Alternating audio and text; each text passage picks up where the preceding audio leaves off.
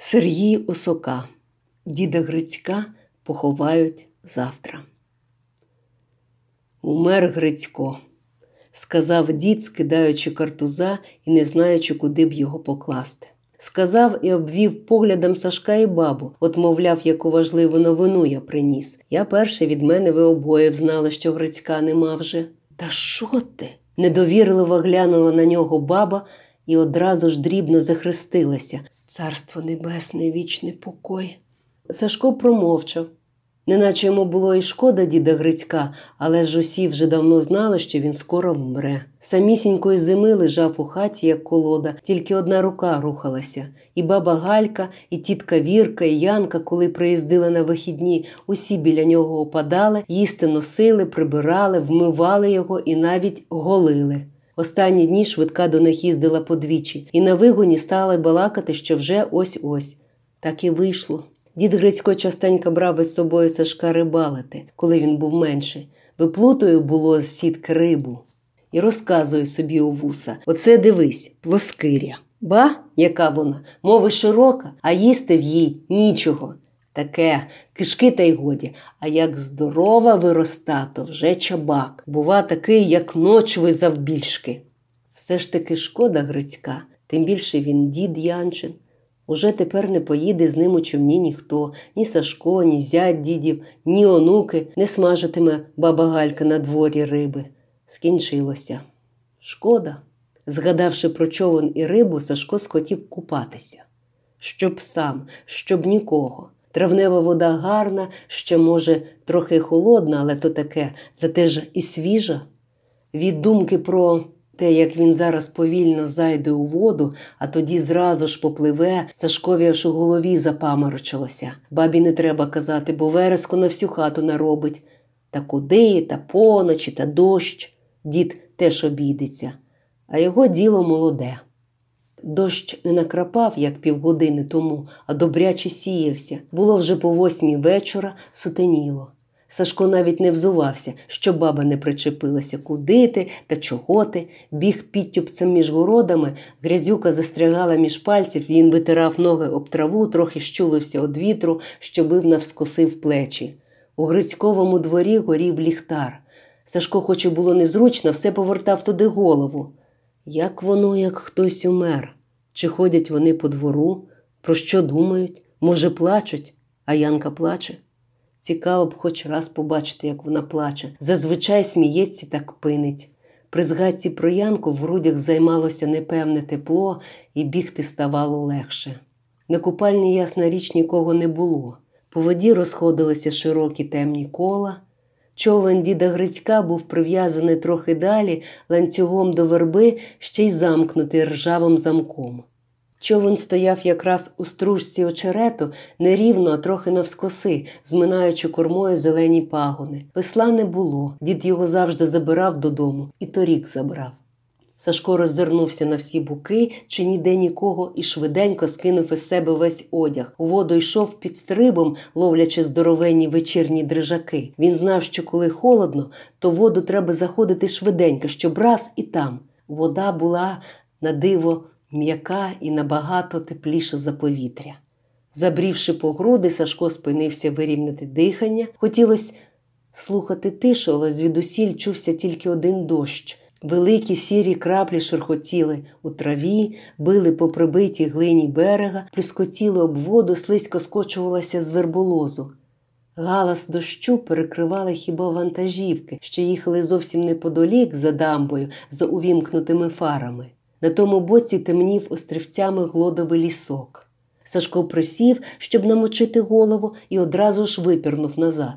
Він не любив пірнати з заплющеними очима, а з розплющеними зараз було трохи моторошно. Він бачив зеленкувати вир, що звужувався, темнів і наче крутився. Сашко не боявся жодної нечисті, не вірив в ніяких русалок і водяників, але дивитися у присміркову глибінь зараз не хотів. Поплив, широко розмахуючи руками, навмисно набирав у рота води і голосно відпльовувався. Пливти було легко. Вода обіймала міцно, але водночас дарувала тілу якусь невідому раніше волю. Кожен рух, кожен замашний сплеск, наче змушували дивитися вглиб себе і знаходити там цілі поклади незнаної досі мітці. Хлопець перекидався у воді, пірнав і вистрибував із хвиль аж по пояс, а тоді чим душ занурювався назад у теплу темноту. Кожна жилка, кожен настренчений м'яз хотіли того напруження, прохали руху. Доплив до берега, ноги ковзнули по муляці і куширах. Тут не було піску. Хотілося вийти і побродити лугом, дійти аж до глоду. Там уже зовсім темно і дощ сіється крізь сорочі гнізда. Сашко майже дійшов до болотяної трави з білуватими квіточками, але далі не зважився. Раптом хто перестріне, а він гуляка. Плив назад і невідривно дивився на двір діда Грицька. Там досі горів ліхтар. Хто зна, мабуть, уже й обрядили діда, лежить у великій хаті під двома вікнами, і свічка вже наготовлена на завтра, а громадка на грудях. І мережево визирає з домовини, біле, думав він, відпльовуючись, штовхаючи тіло вперед. І що там Янка робить? Прибирає, оселедці чистить, з бабою балакає. Приїхала ж, мала приїхати.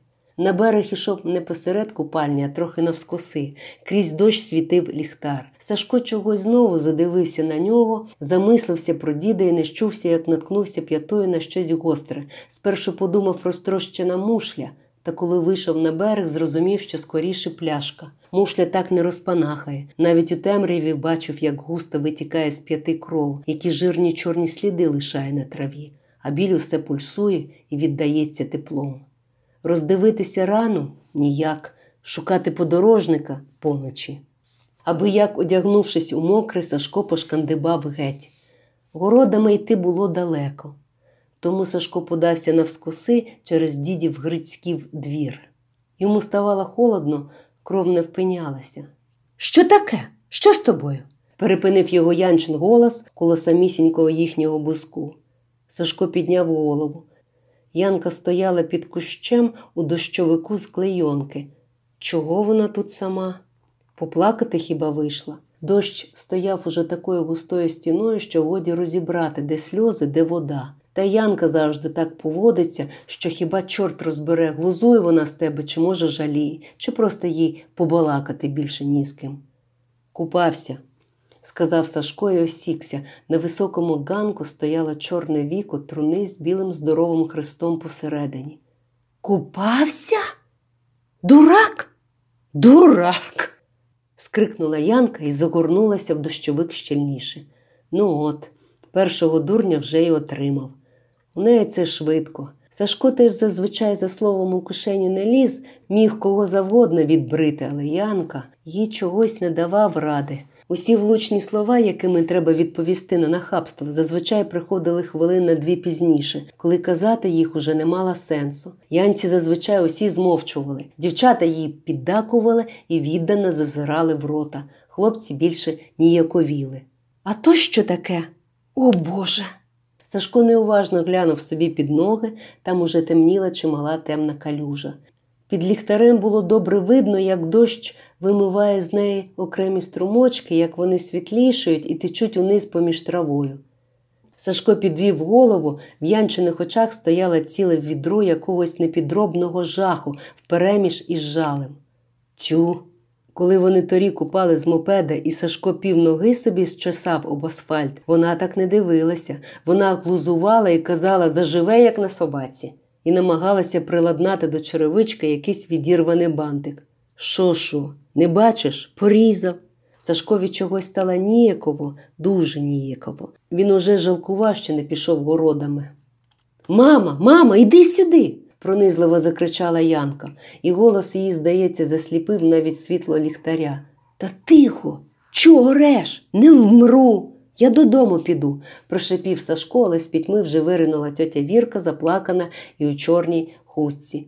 Мама, він ногу розрізав, страшне, як розрізав. Он дивись, скільки крові там, хлипала Янка, бліднучи, тицяючи пальцем на траву. Сашкові якось і потепліло, і розвиднилось. Сам він мав ту рану за сущу дрібницю, але Янчина турбота аж майже ніжність. Цього він не чекав. Вони, правда, цілувалися двічі або тричі минулого літа, коли Сашко проводжав її з гулянки, але цілувала вона, здавалося, більше з цікавості. Милостиво усміхалася, відкидала волосся, дозволила поцілувати разок навіть шию. І на прощання завжди натякала, що міські хлопці набагато краще, і що в неї там є хтось набагато краще. Їй так подобалося сказати, а тоді подивитися в очі. Їй подобалося, що хлопець припадає до неї, подається вперед, тисне, аж майже вдавлює стіну. Та їй було байдуже, який саме хлопець, вона ніби дуже й не розрізняла цих сільських. За місяць могла цілуватися хоч із п'ятьма, провини жодної за собою не знала і далі за поцілунки йти не хотіла. О, Саша, ану, пішли в хату. Ану, це бинтувати треба, сказала тьотя Вірка якось розгублено. Та ну, я додому. Спробував одмахнутися Сашко. Пішли, пішли, он це бенеть як. Хто зна, скільки вже її витекло. Так у вас же дід. Сашко затнувся на півслові. Було незручно, що нагадав. Та й що ж? Він тебе не займе. Одмучилася, тато наш. Давай руку, кому сказала. Тетя Вірка простягала Сашкові руку так рішуче, ніби хотіла на деякий час забути про те, що вмер батько, що завтра похорон, що їй би треба сидіти коло труни і плакати. Янка зовсім не схожа на матір. Тетя Вірка вміла запинатися хусткою, вдягати кохвайку, виходити по корову так, що ніхто би не запідозрив, що вона 20 років уже в місті живе. А Янка вибирала картоплю в гумових рукавичках, а нарвавши кроля молочая, розчепірювала пальчики і чимдуж бігла до колодязя, хапала мило. Двері в велику хату були зачинені. Труни Сашко не побачив.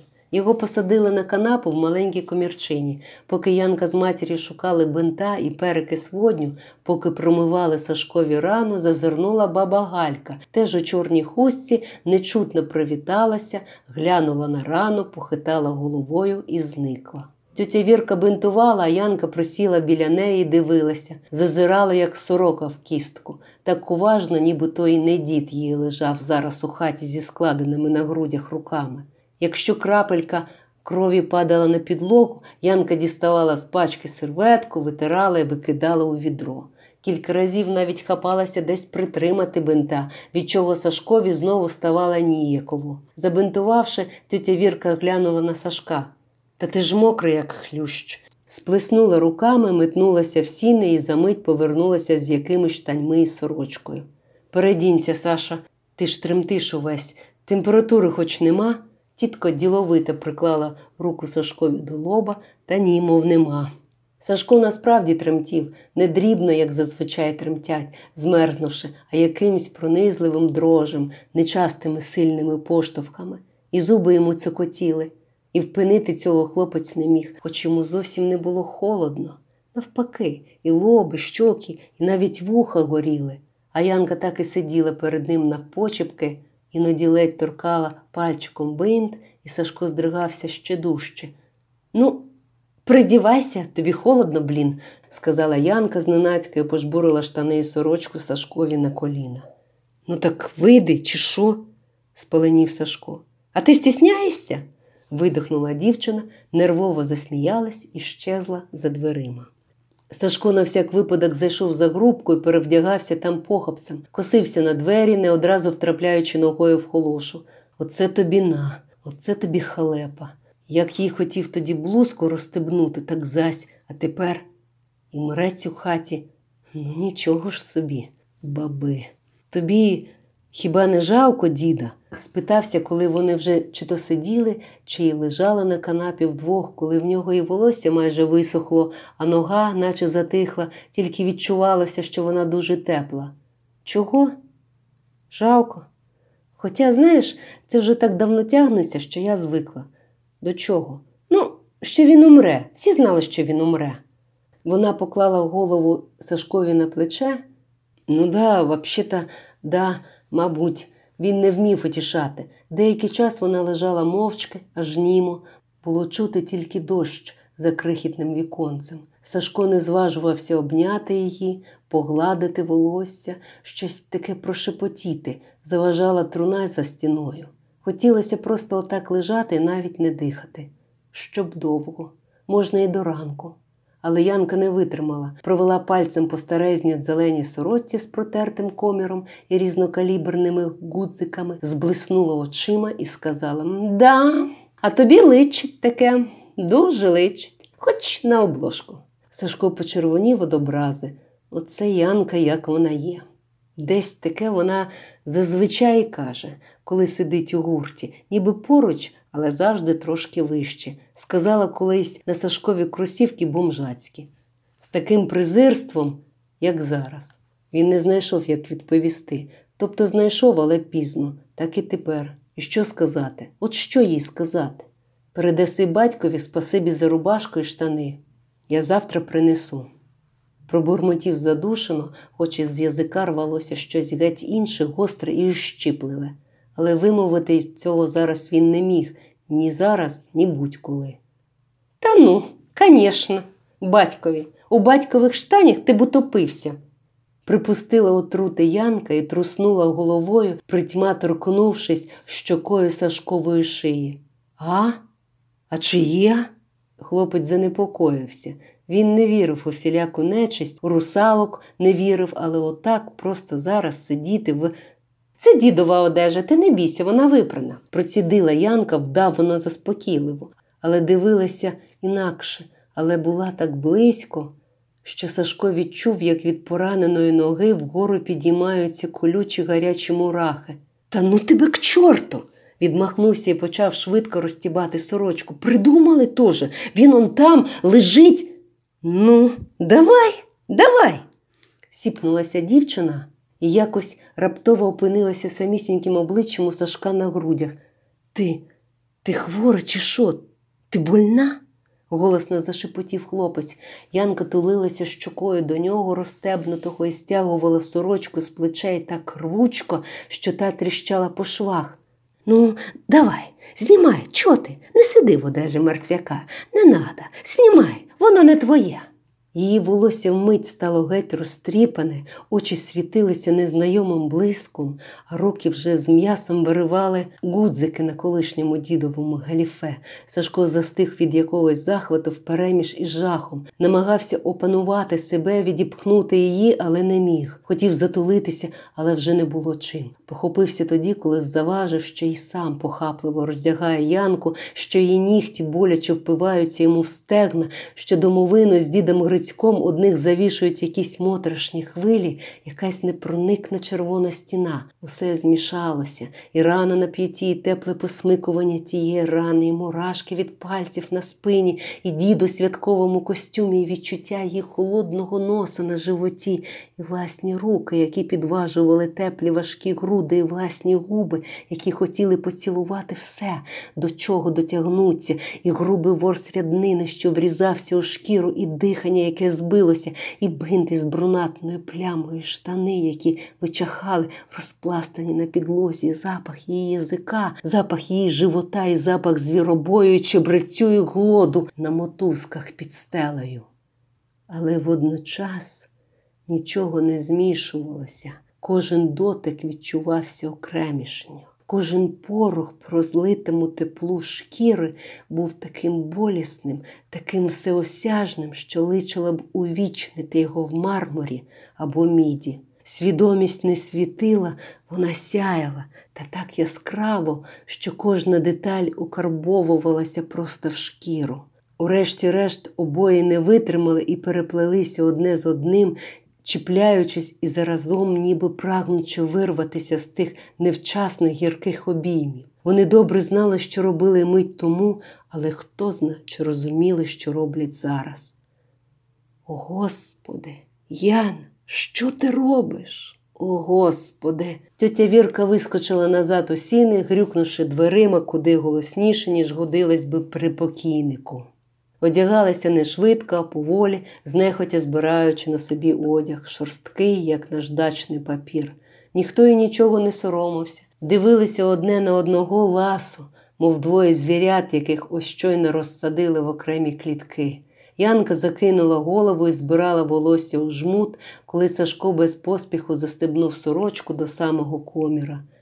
Пригладив чубчик і вийшов із комірчини. Він устиг ще побачити, як Янка щось шепоче, але не почув, що саме. Двері в кімнату були прочинені, біля труни сиділа баба Галька і ще якась баба. Дід Грицько лежав десь, наче глибше, потонули у подушці, у якомусь сухому бадиллі. Тільки загострений ніс стирчав із домовини, жовтів, як свічка. Сашко став у проймі дверей, оперся об одвірок і голосно сказав Царство небесне. Баби обернулися, глянули на нього і закивали головами. Дощ ущух. Розчахнута бускова гілка лежала рожевим лицем у калюжі і освітлював ліхтар. Царство небесне вам, дід Грицько, сказав Сашко, подумки ще раз і впевнено ступив забинтованою ногою на пружну бускову брость.